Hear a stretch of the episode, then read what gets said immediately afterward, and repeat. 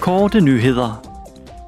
I dag vil Europaparlamentets formand Roberta Metsola holde åbningstale på det første fællesmøde mellem Ukraines parlament, Verkhovna Rada, og Europaparlamentet i Bruxelles.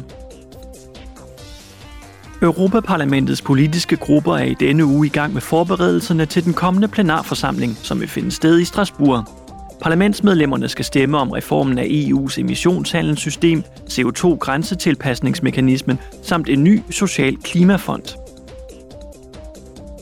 Under plenarforsamlingen i næste uge vil parlamentet drøfte og stemme om nye regler for skovrydning og bæredygtige kulstofkredsløb. Derudover vil parlamentet være vært for en ny debat i debatrækken Dette er Europa. Denne gang med Luxemburgs premierminister Xavier Bettel.